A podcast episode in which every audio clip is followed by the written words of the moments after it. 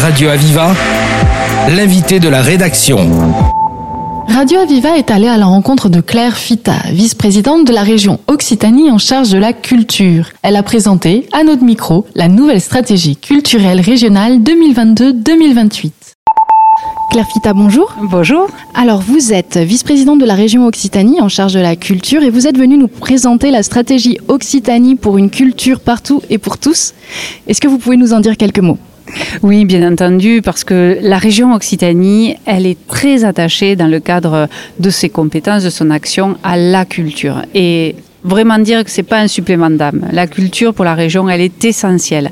Elle est essentielle autant pour l'ensemble de nos publics, avec bien entendu une priorité pour la jeunesse, parce que susciter ou ressusciter le désir de culture, eh c'est très important, mais aussi avec un enjeu territorial, c'est-à-dire sur tous les territoires. Et donc c'est pour ça que je suis très attachée à aller dans l'ensemble des territoires d'Occitanie, aujourd'hui dans les Pyrénées-Orientales, aujourd'hui à Perpignan et puis à Serré, et puis euh, demain, vous voyez, euh, j'irai aussi jusqu'à 7, hein, parce que ce sera le lancement de Total Festum, qui est une opération euh, pour euh, valoriser nos langues et cultures occitanes et catalanes. Donc euh, voilà, la stratégie culturelle, elle a cet enjeu des publics, d'émancipation, mais aussi territoriale. Et je dirais enfin, alors il y a beaucoup de dimensions, mais une très importante, elle est économique, hein, parce que ce sont beaucoup d'emplois dans le secteur culturel et un emploi en croissance, avec de réels besoins, malgré, hein, on, le sait bien, les fragilités du secteur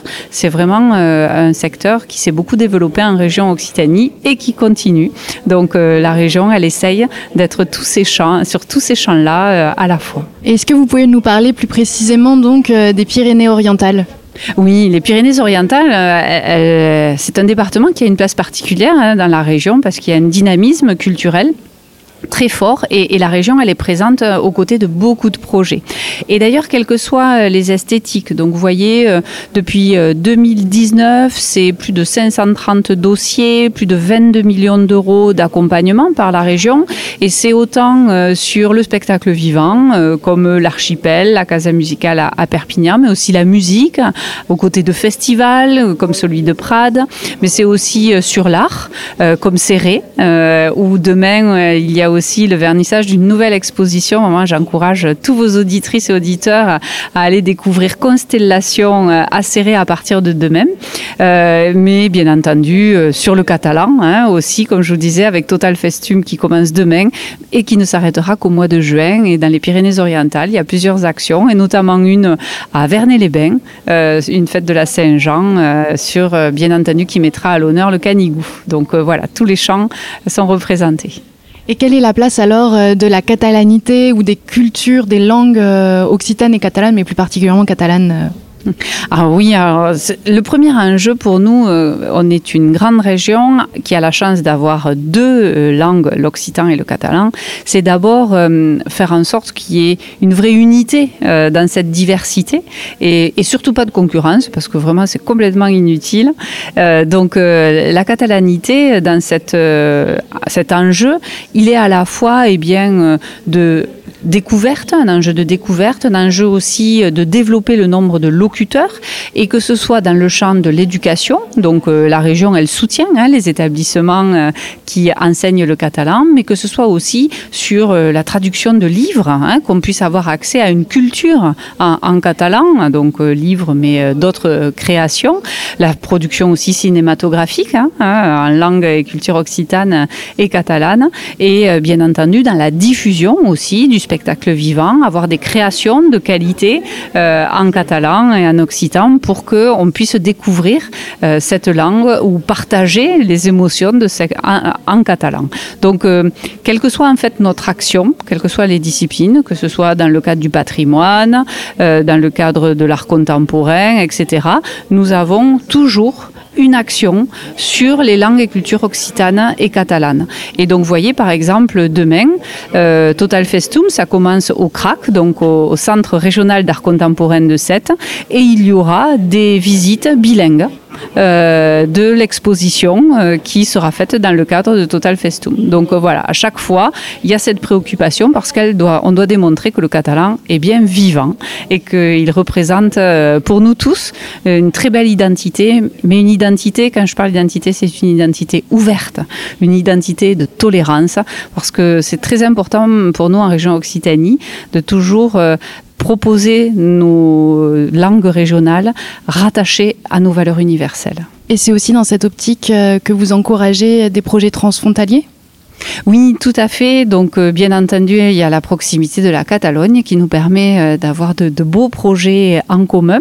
Donc là, par exemple, récemment, c'est le mémorial de Rivesaltes qui a, a travaillé sur euh, un accord transform arriver, transfrontalier pardon, de mise en réseau euh, de tous nos sites mémoriels.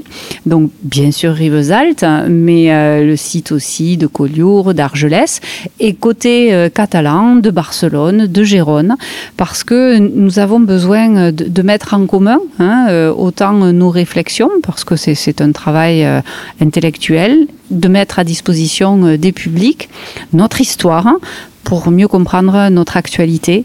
Et ce qui se passe en Ukraine aujourd'hui euh, doit nous rappeler que la paix est fragile et que c'est un combat au quotidien et d'étudier notre mémoire qui nous touche à tous. Hein, mon nom c'est Fita, hein, donc euh, voilà, je suis catalane du Sud et mon grand-père réfugié républicain espagnol est passé euh, par les camps alors du Vernet en Ariège, pas celui de Rivesaltes, mais cette histoire qui nous a sans doute à toutes et tous touchés, eh bien, elle doit être transmise à nos enfants parce que les combats sont toujours à mener. Et juste une dernière question, vous parliez de festivalisation de la culture, est-ce que vous pouvez nous expliquer ce terme?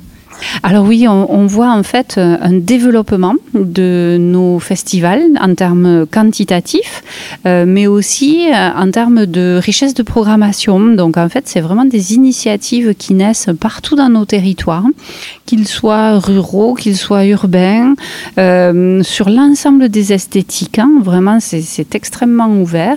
Il y a un foisonnement en fait des propositions de festivals et on on, voit aussi que même euh, les festivals qui étaient installés depuis plusieurs années euh, visent maintenant presque quasiment à proposer des programmations annuelles. Donc euh, on est sur des festivals qui se transforment en fait en propositions annualisées en termes d'offres culturelles et programmation. Donc on, voit bien toute la force que les festivals ont dans l'action et les propositions culturelles en Occitanie.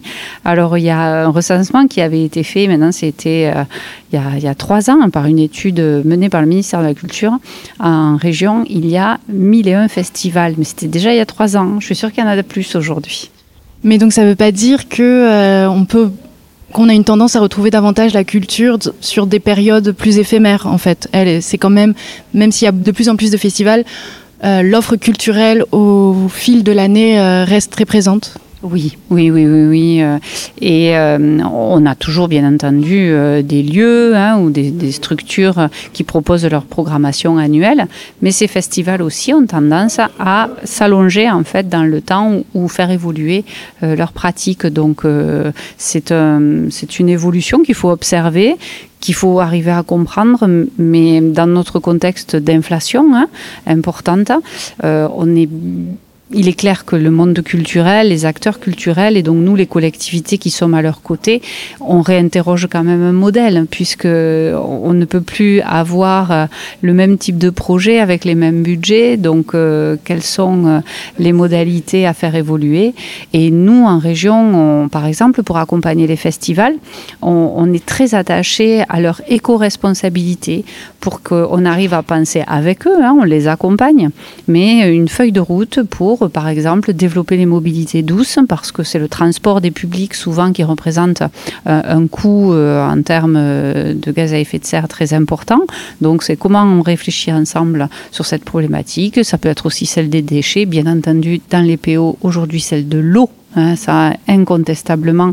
Et d'ailleurs, j'ai envie de dire, pour nous toutes et nous tous, euh, quelle que soit notre activité dans notre vie quotidienne, mais aussi euh, dans nos activités culturelles, eh bien, comment on repense notre usage de l'eau, parce qu'il faut l'économiser, il faut diminuer nos besoins en eau, et ça, ça ne passera que par une prise de conscience et collective et individuelle.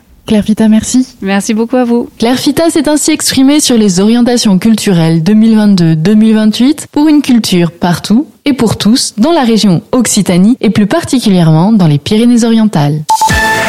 Radio Aviva, l'invité de la rédaction.